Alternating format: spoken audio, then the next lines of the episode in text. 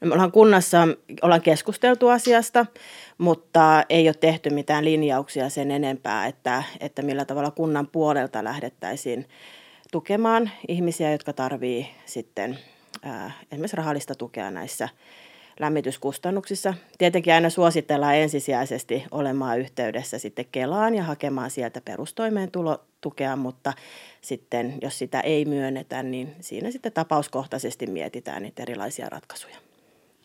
No täällä kuitenkin on aika paljon tätä vanhempaa väestöä ja he asuu omissa kodeissaan, niin ö, onko tullut jo yhteydenottoja heiltä tai, tai tämmöisiltä vähän vähävaraisemmilta ihmisiltä, että, että pelkoa on siitä, että miten selvitään ensi talven kustannuksesta. Joo, niitä ö, yhteydenottoja oli itse asiassa jo viime talvena ja, ja niitä tulee harvakseltaan, ei mitenkään merkittävästi vielä, ja, mutta uskon, että niiden yhteydenottojen määrä tulee lisääntymään kyllä talven aikana.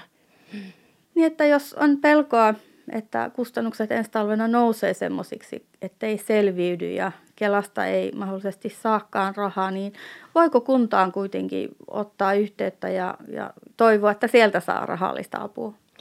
Kuntaa voi aina olla yhteydessä tämmöisessä tilanteessa nyt vuoden vaihteeseen saakka. Ja vuoden vaihteen jälkeen, kun sosiaali- ja terveystoimi siirtyy Lapin hyvinvointialueelle, niin siinä vaiheessa en tiedä, että millä tavalla nämä yhteydenotot sitten tullaan, tullaan järjestämään ja niihin vastaamaan.